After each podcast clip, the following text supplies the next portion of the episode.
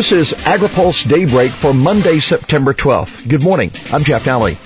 President Barack Obama is barely back from his trip to Asia last week, but the U.S. trade relationship with China will again be in the spotlight soon. U.S. farm groups are expecting the U.S. Trade Representative and the U.S. Department of Agriculture to announce this week a major WTO trade suit against China's support policies for corn, for wheat, and for rice. U.S. government officials were not able to confirm the coming action, but industry sources are preparing for announcement after briefings from government officials.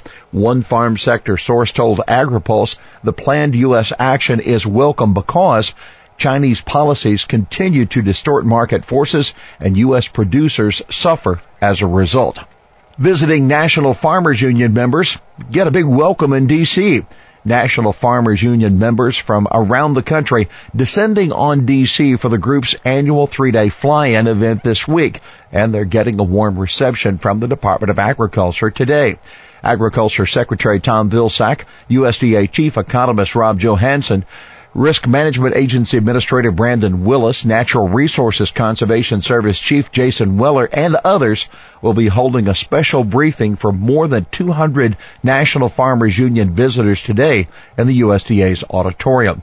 The National Farmers Union said Throughout the three-day event, family farmers and ranchers will meet with members of Congress, White House officials, and staff from the Senate and House Agriculture Committees to discuss the challenges facing the farm sector and to ask for meaningful action on issues regarding the farm economy, consolidation in ag markets, the Trans-Pacific Partnership, and the Renewable Fuel Standard. Drought decreases for some farmers and ranchers.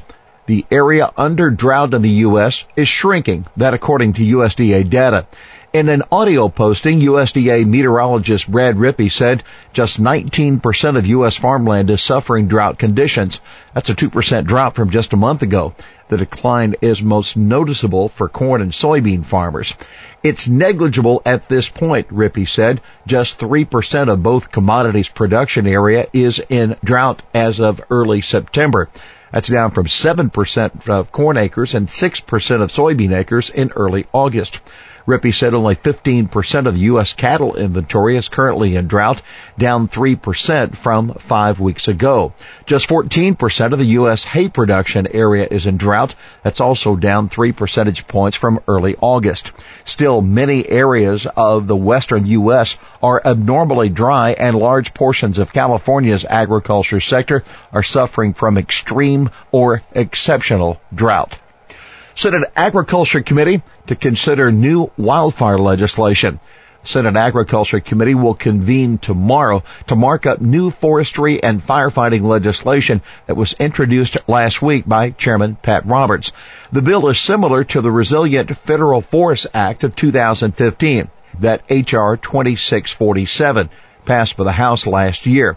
But a statement released by the committee said the new legislation would give the government more authority and tools to manage U.S. forestry. The Roberts bill is popular with scores of groups like the National Wild Turkey Federation, the American Fisheries Society, and the American Sport Fishing Association. The groups wrote in a letter, we support S3085, the Emergency Wildfire and Forest Management Act of 2016, which addresses wildfire suppression funding and forest management enhancements. Good proactive forest management coupled with a firefighting funding fix is our shared goal. U.S. rice gets new shelf space in United Kingdom retailers. U.S. long rice is getting prize shelf space in ASDA stores.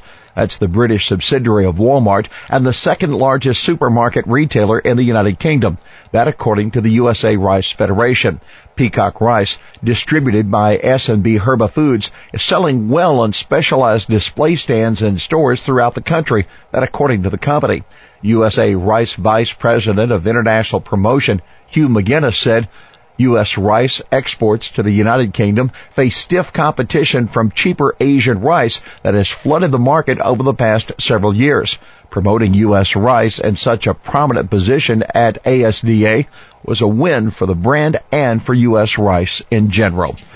Well, that's daybreak for this Monday, September 12th. AgriPulse Daybreak is brought to you by McLeod, Watkinson, and Miller, America's most experienced law firm in agricultural and derivatives law, and by Dairy Management Incorporated. For the latest news out of Washington, D.C., visit agripulse.com. For AgriPulse Daybreak, I'm Jeff Daly.